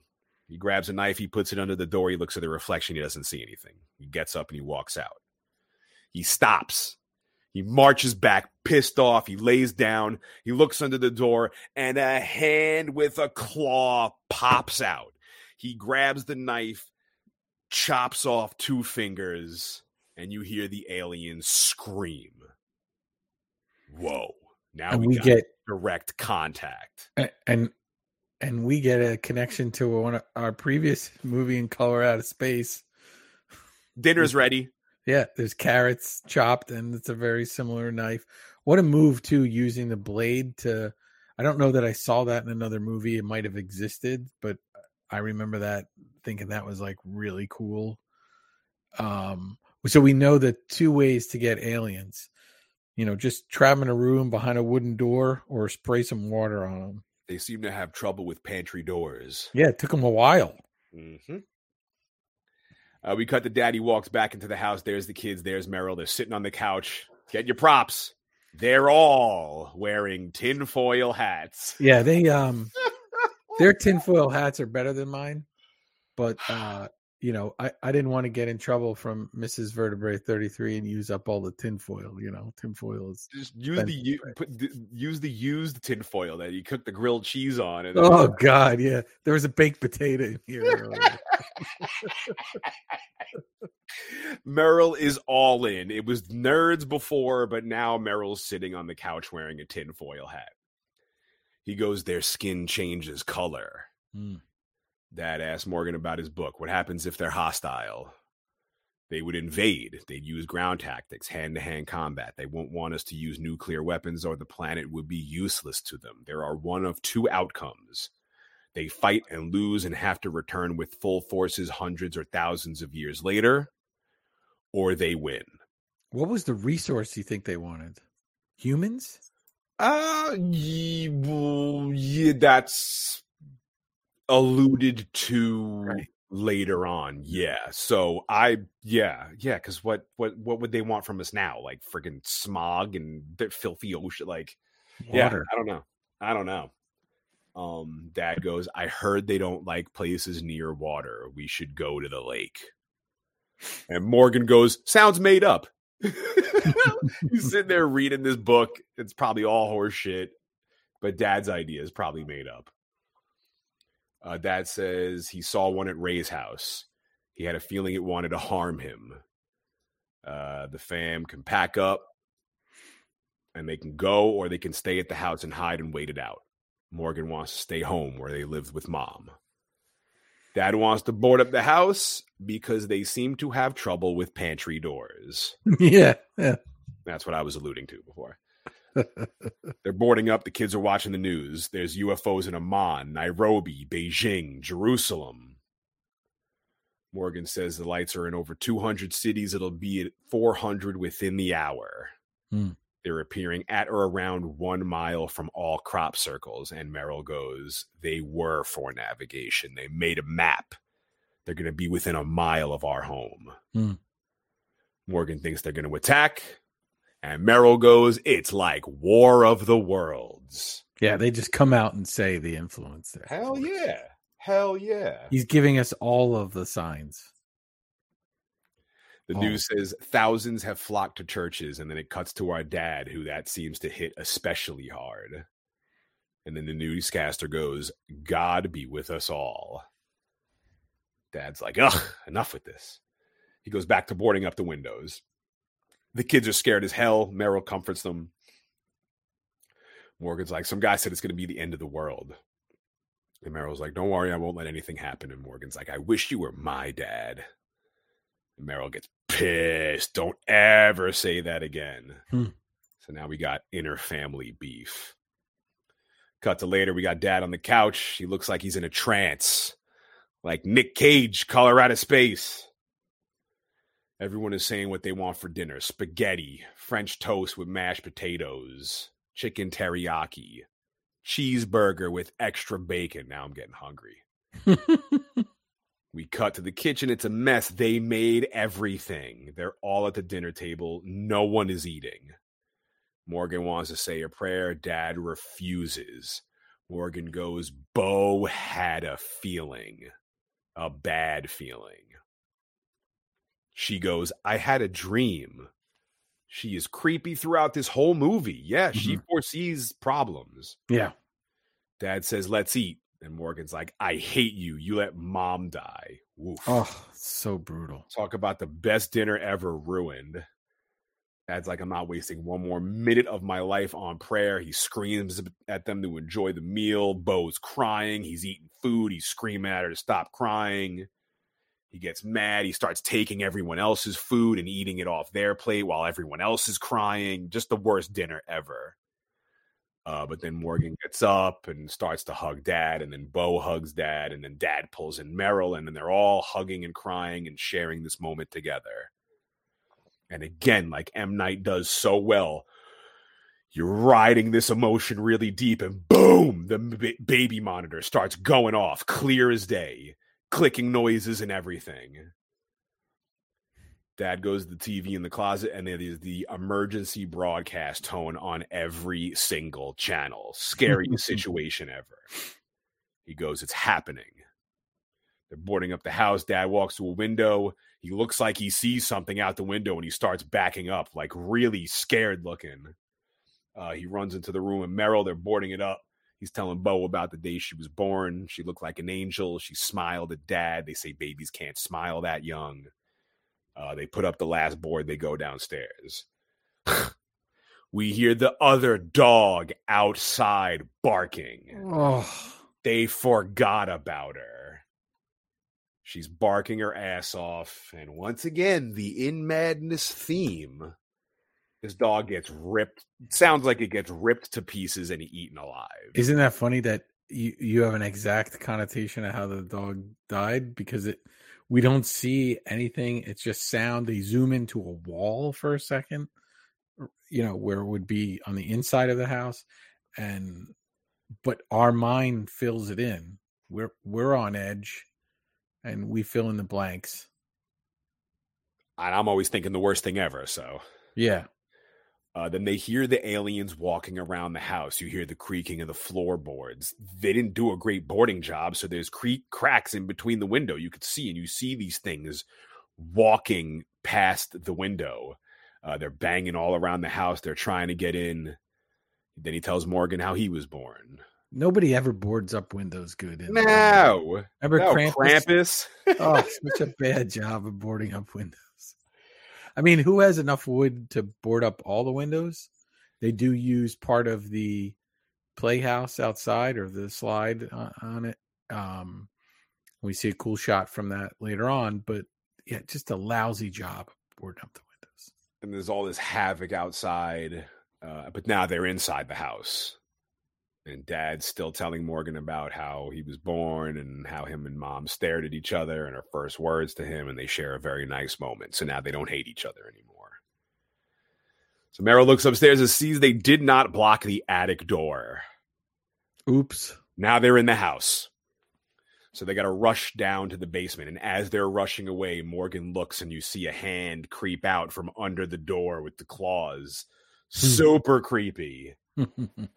They rush downstairs, they seal the door, but the aliens begin turning the doorknob like goddamn velociraptors in Jurassic Park. Dad comes to the realization he's like, I'm not ready. Boom, he's not ready to die. Maybe he's got a little faith now. Mhm. The fight is on. He is ready for war. Merrill's dumbass grabs, finally grabs a weapon to block the door, but he busts the only light in the room. So now everyone's in the dark. Great. Morgan turns on a flashlight, and Dad and Merrill are blocking the door. Uh, once it's blocked up, they walk around the basement. There's lots of noise outside. They're wondering what the hell is happening out there. We can't see a damn thing, and they never show us ever. So it's like all, and again, we're hyper focused on this family, but on the TV, they're in England, they're in India, they're all around the house, they're in Pennsylvania, like, and they they only show very little, and it's like you know this is like a world domination thing. It's crazy. And that's that's what gives me the pandemic vibes. Yes, You Yes. know that everything's going on, but you're just dealing with it in your house and and inside your own head. And we're filling in blanks in the movie for a movie that gives us the recipe at times. It it also gives us a lot of open areas to think. It gives us all the signs, but it gives us also these open areas. We've already gone off on a couple tangents about them, and we have to fill in a bunch of blanks, but it's still amazing. that's what I love about this movie and many M Night movies. I can't wait for our next M Night movie. Uh, Morgan's concerned that they don't have their tinfoil helmets on. The aliens are going to read their Oh, thoughts. God man. damn it. So they're banging on the door, and dad's like, they're only making noises. They're not trying to get in. Why? To create a diversion? Morgan's like, they're great problem solvers. They will find a way in. He gives dad his flash what flashlight. He backs away. Dad says there used to be a coal mine in the basement. They used to pour coal down there, so there is an opening to get in there.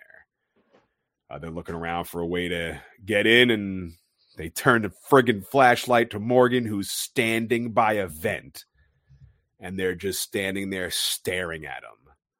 And he goes, What?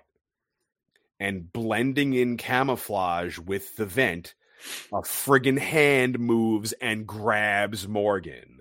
Yeah, and that's really cool. If you go back and look at it, it's there the entire time, and it looks like they just painted on the hand the the metal grate, and when it moves, it's pretty amazing. So awesome. I love that they can camouflage. It's sick. A scuffle ensues at Customero, building a huge fort in front of the vent with big ass dog food bags and storage bins, and he throws a can of chunky soup on top just for added support. Uh, and then we see Dad on the floor holding Morgan, who cannot breathe because they do not have his inhaler. Oh no. He can't breathe. Creepy ass Bo is sitting there shining a flashlight on them and goes, I dreamed this. That's her dreaming Yeah. about him dying, and here he is dying. There's this really rough scene. I have been watching this movie. When did this come out? It came out in 2002. I've been watching this movie for two decades. And every time this goddamn scene happens, I have such trouble breathing. I feel like I haven't breathed in 10 minutes. Really? Morgan's sitting there. And dad is sitting there holding him, trying to help him breathe and saying, Don't do this to me again, God. Do Mhm. not take him from me. And this is more. This is Graham's transformation. He's becoming the rock again for the family, and he's helping his child through this situation. They've done it before, they're, and they're going to do it again. And he's starting to regain his faith at the same exact moment. I mean, regain his faith, but he's sitting there going, I hate you. I hate you. So he is pissed at whatever. it's a He's regaining his faith, but it's certainly a complicated relationship. Yes, yeah.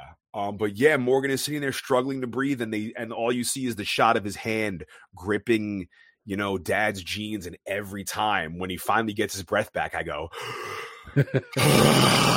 like Yeah. every time, even when every time I watched it to review for this podcast, like I would lose my breath at that moment. It's so harsh. He tells Morgan it's gonna be it's gonna pass. Don't be afraid. The air is coming, and then he begins to breathe, and then Dad is relieved, and Morgan is saved. Flashback to our depressing gremlins, Dad in the friggin' chimney story, our depressing 30 days a night muffin monster, drunk driver accident moment. Yeah, I, I actually will say there's two things in the movie that I don't think they needed. Mm. And I don't think they needed that he needed this scene. They've they kind of gave us a snip of, of it before. We know how upset they are. We know the guy. I don't I- think we could have it gets you. It certainly gets you and everybody remembers it, but there's already so much weight in this movie that this is the only scene where I'm like and maybe I'm I'm just saying that because it's I think I, I think when I watch it for the third time for the cuz you know I watched this this one I think I watched 3 times. Yeah, 3 times before in in prep for the podcast and I think the second time I started to fast forward through this and the third time I just skipped it altogether. And it's not because it's not a powerful scene. It's just because it's so damn rough. It's br- it's brutal. You said this movie is heavy enough already, and now comes the heaviest part. Yeah. Like, how can we even handle all this? Our dad, Graham, pulls up to the car accident, same flashback he was having before. He's in his preacher's gear. He's told by our lady cop officer Paski the race truck swerved off the road and hit Colleen. So Shyamalan swerved off the road and hit dad's wife. Uh, she hit he hit Colleen and a tree, and that Colleen is pinned between the car and the tree. And dad goes, Excuse me, pinned? The truck has severed most of her lower half. Yeah. Awful. Dad's like, What? She won't be saved. Her body is pinned in such a way that it's alive when it shouldn't be. The truck is holding her together. She can't feel it. She can still talk. We haven't pulled the truck out yet. We wanted you to come here and be with her while she's awake, which won't be very long. Dad's like, Is this the last time I'm going to talk with my wife? And she's like, Yup. Absolutely dreadful. Dad walks up to his wife, and while he's walking, we see Ray Shyamalan sitting on the floor with cops around him because he hit this dude's wife. Dad walks up to the car. We feel like we're going to get our moment and cut. Flashback is over. Dad wakes up. The radio is on. now, this is what you were talking about before. The guy on the radio is saying they didn't come here to take over the planet. They poisoned my friend's family. This is a raid. They came here for us to harvest us, to harvest us. Right. But I will say that being said about what I said about the scene eh, um how he jumps back and forth with it like barbarian? is awesome. Yeah. so yeah. Yeah. For sure. Um but then the radio guy says we're lucky they're leaving. And dad's like they're leaving? And Merrill says he heard the guy on the radio say they secrete poison in small amounts. A lot of people died but again we don't see any of this this is all we don't see any of it. And I love how much they accomplish by just saying things or showing things on a television. Uh, Merrill's like, they left fast this morning as if something scared them off. They're leaving their wounded behind. Dad wonders why they left. Merrill says most people, um, people must have found a way to beat them. Everyone has a weakness. Uh, he takes a look at our dad, his brother, and says, "You didn't think we were going to make it through the night, did you?" And dad looks at him and he's like, "Nope." And Merrill's straight up with him. He's like, "There's things I can take and things I can't. And one of them I can't take is my older brother, who's everything I want, starts losing faith. I saw your eyes. I don't ever want to see that look in your eyes again. I'm serious." Straight up front with him, and our dad agrees. He's like, "Okay." Morgan's laying on the floor, wheezing. They need his medicine. They want to get it, but they need to be sure the coast is clear before they open up that door. Mm-hmm. And again, we got this moment. All of this is happening. They go over to Morgan. They grab the baby monitor out of his pocket. They turn it on. They don't hear anything. That's good enough for me. Me too. Boom. They're ready to go. I love it. I love the teamwork. And this this confused me because Merrill grabbed whatever that pickaxe was to block the door, right? Mm-hmm. But then he goes upstairs to check if the coast is clear, empty friggin' handed. Would you not go up there with that friggin' axe? Yeah. Psycho. Yeah. Heads upstairs to get the meds. The house seems empty, but it's that's a, a cool shot coming up the steps. You see the boards with the stars and the moon and the sun shining through the light shining through. Those are the boards they took from that like playhouse set up outside they had, which is just an awesome shot alluding to space and where our alien pals have gone. Uh, the house is a mess, but it's empty. Cute little bow. People are dancing on TV. She's doing a little shimmy. Yeah. Adorable. Yeah. Dad's like, Morgan, you want to watch it? I'll go grab the TV out of the closet. Whew. He grabs the TV out of the closet. He's wheeling it out with his back turned to the living room the TV is in the living room and in the reflection of the TV. Boom. Horror. A goddamn alien is right there. Yeah, and and nothing wasted with Night. He's my buddy, so I call him Night. they they watch that in the closet and then they have to wheel it out and that gives us this scene. So everything for a reason, a sign, whatever you want to call it. But if it was just a TV in the living room, it's not as dramatic as him going to get it and having to wheel it out. The reveal is yes. epic because every time you see a clear shot of this thing, you still never really get a clear shot of this thing. Right. It's always it always looks different. And again, and the only I would say unfortunate thing of this movie is with the with the special effects, they really probably this is at the time where everyone was so heavy into CGI. This this creature could have just been a guy in prosthetic. It could have easily been a really cool makeup job. There was nothing crazy about it. Just get a tall, lanky person to act this out. Um, I think they had somebody on set, um, a woman come on set that was kind of acting out some of the motion stuff, and I think they should have just kind of went that way. It's not awful, but they they show it so little that you could have gotten away with all of it being practical effects and That's just true. really cool makeup. Uh, and it's all again your your fa- your favorite fear, uh, daytime horror. Daytime. Here we go. You get this feeling of dread. The alien is holding Morgan. We zoom in on the hand and this. Oh, we zoom in on the hand and uh the alien's got two fingers chopped off. It's the same one from Ray's house. And if you forgot, then they show it to you like five seconds later. He shows you the the hand, the fingers actually getting chopped off. Uh, yeah, exactly, exactly. for for the for the slow people like me, but I also love that Morgan's plaid shirt, like the skin, alien skin, is like the plaid shirt color. Right, it's camouflaging. so sick. Um, it's the same alien. It's got beef with the preacher man. Took him a while to get out of that pantry. Uh huh. But he did it. A spike comes out of his wrist and it points at Morgan. That's really cool. Fucking awesome. Flashback time. Dad approaches his wife. She's smashed betwixt the car and the tree. Oh, Their final moments together. So depressing. She was just taking a walk before dinner. She says it was meant to be. mm. Exactly what Ray said. She doesn't feel much. She grabs her hand, super emotional. Tell Morgan to play games. Now everyone's crying. Tell Bo to listen to her brother. Tell Graham see. And tell Merrill to swing away. Hmm. Cut to the couch scene with him and Merrill talking before the pivotal point in this scene, asking him what kind of person he is, the type who sees signs, miracles, or do you believe people just get lucky? Is it possible there are no coincidences?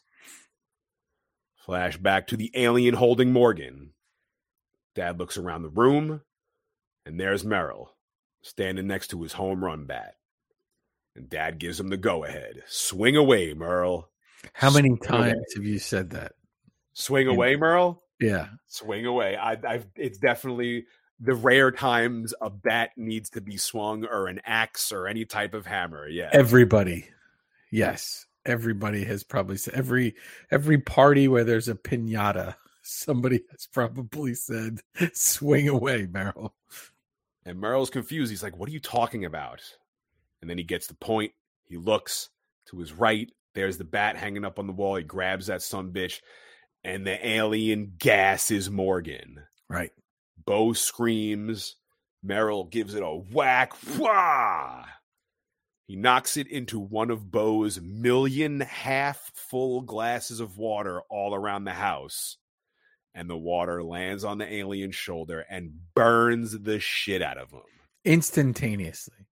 That's why they're not near water. Right. So there there have been no scattered showers in any of these sounds after the aliens. I mean, maybe they knew, maybe they were hid, hiding from the rain. I don't know. maybe the spaceship was like hovering over them and blocking the rain. Uh, Merrill starts swinging. The whole family notices, oh, the water. So Merrill is just pop, pop, hitting every glass of water all over the alien, burning the hell out of him. Dad takes Morgan outside, gives him the asthma shot.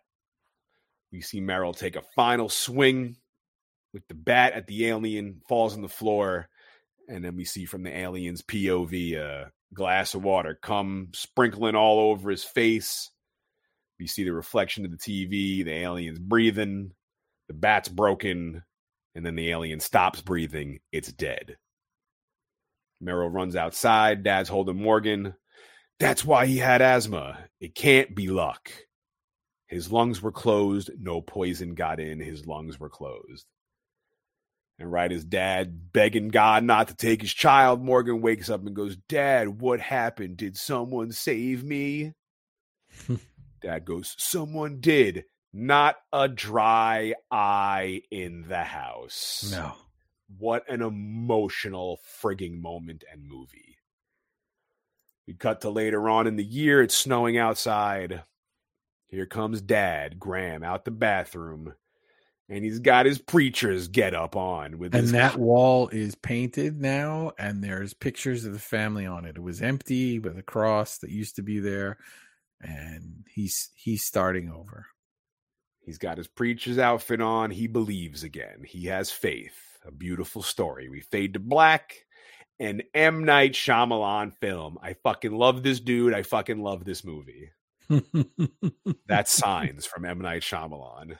That's signs and our 65 other tangents that we went on in the middle of, of signs One of our very most interesting episodes of In Madness Pod. But that's Yeah. what this is for. Like, that's what I want it to be. Like, I love that we just go through the movies, but like, we, our thing is to like throw in extra bits. But then when we go off on tangents, yeah that makes it even a wilder ride. And that's that's what it's that's what it's definitely all about. A- and another theme i really i'm glad there wasn't a sequel to this movie. There didn't need to be a sequel to this movie but i am super curious about the aftermath of this. It uh, is the earth littered with aliens? Did they just take off? Did they ever come back? Did they just buy rain boots? They're just gonna leave them out in the rain. hazmat suits and show back up again like ha ha. Like we got you. Yeah, little yeah, what happened next you know Uh, I'm glad there wasn't a, a Shyamalan twist. Uh, I'm glad it was aliens. I needed an alien movie to be an alien movie. And I think that he, water is a weakness. You see that in Unbreakable, right? Water is a weakness in Unbreakable as well. Yeah, I think. Wait, I don't remember. I don't Yeah, remember. so you'll have to see Unbreakable. I have to see it again. I've seen it once, I think, only or twice, maybe. and and we'll, we'll have to watch Sixth Sense. And Split, man, Split's awesome. So Anya I- Taylor Joy. Well, I have never seen Split. I'll admit that. I want to. It's on my list of movies to see. Friggin' Professor X does a stellar job. and Anya Taylor Joy, brunette, you can't can't go wrong. I'm I'm assuming Professor X is Patrick Stewart. Is that Yeah, you're? Yeah. uh, okay. uh, yeah, whoever, yeah. Oh, the dude- young Professor X. yeah, yeah, yeah, uh, the, yeah, the dude, McAvoy. yeah, yeah, uh, the young guy, yeah, McAvoy, okay. yeah, yeah, Okay. no, not Patrick Stewart, no, the, the younger Professor X, Got it. and uh, and yeah, I just love, I love that again, like the pandemic thing, like you're hyper focused on this one family, but there's lights in Mexico, there's lights in England, and like we don't need the fight scene in the sky of the UFO and the army, or like Mhm. you know the the the zoom in on the president like we got to take these aliens down like it's none of that it's just like you're assuming what's happening all over the world and you're just with this family on this farm in the middle of frigging nowhere going through it all and that i love that i love that hmm. aspect of it Absolutely amazing. Thank I. You know. did you get all your gnarly bits in I got them in through throughout, and you had a few, which is awesome. Michael Showalter. Watch The State. Watch Signs, the TV show. If you watch The State, if you watch Signs, if you have a favorite moment from Signs, at In Madness Pod on the social. Yes, we want to nerd out with you about this shit. It's great that I get to talk to my man Vertebrae, but like hit us on the socials. Let's let's nerd out and be be dorks on the socials because let's face it, the world's a miserable place and it's best to bring the littlest bit of joy you can into it any way, shape, form, or fashion. And if you can nerd Oh, out, Shawn. Yeah, that if you- was yeah. your if, signs moment. Where, yeah, where if you, we, can, if you can nerd out and just have, have Love it. because you're working all day, you're stressing with family all day, like you need a release. You know, there's concerts. Some people have concerts or or or art or or or you know, listening to two idiots talk about aliens and water and yeah. uh get your plugs in. Get all your plugs in. But awesome. Right, I'm Vertebrae 33. You can just just uh, I don't even want to plug anymore. Just Google it. I make art and t-shirts. You can pick up my shirts at Hot Topic and buy them from my website. Check it out. Uh Vertebrae 33 on everything. I appreciate everybody listening. Even if you only listen to 10 minutes of the episode, we appreciate it. And we hope you enjoy it. We hope you listen to all of them. Give us feedback. We'd love to hear it. We'd love to hear any movies that you guys want us to watch. Love to do it. Maybe we have to try Shawn's comedy idea down the line. it's good to laugh too sometimes. But uh do you want to tease do you want to tease the next episode? Episode Episode 10. Episode 10. Annoying religious lady. Oh. That's What else? tease? What else? I was gonna say I was gonna get myself a Sierra Mist. for that episode. Ah. um um what uh what wasn't it like a book? Wasn't it a yes, book? it was a book. Who who, who wrote the book? Oh, some some little horror writer wrote that book. You know, some guy that nobody knows named Stephen King. Yeah, uh, that's what we'll give you. I think that's good enough. that's good enough. Awesome. Thank you. This was fantastic. Yes, make sure you follow us all on the socials at Vertebrae33, at Shawn the Butcher, at In Madness Pod, and we will see you at episode 10. Thank you for joining us.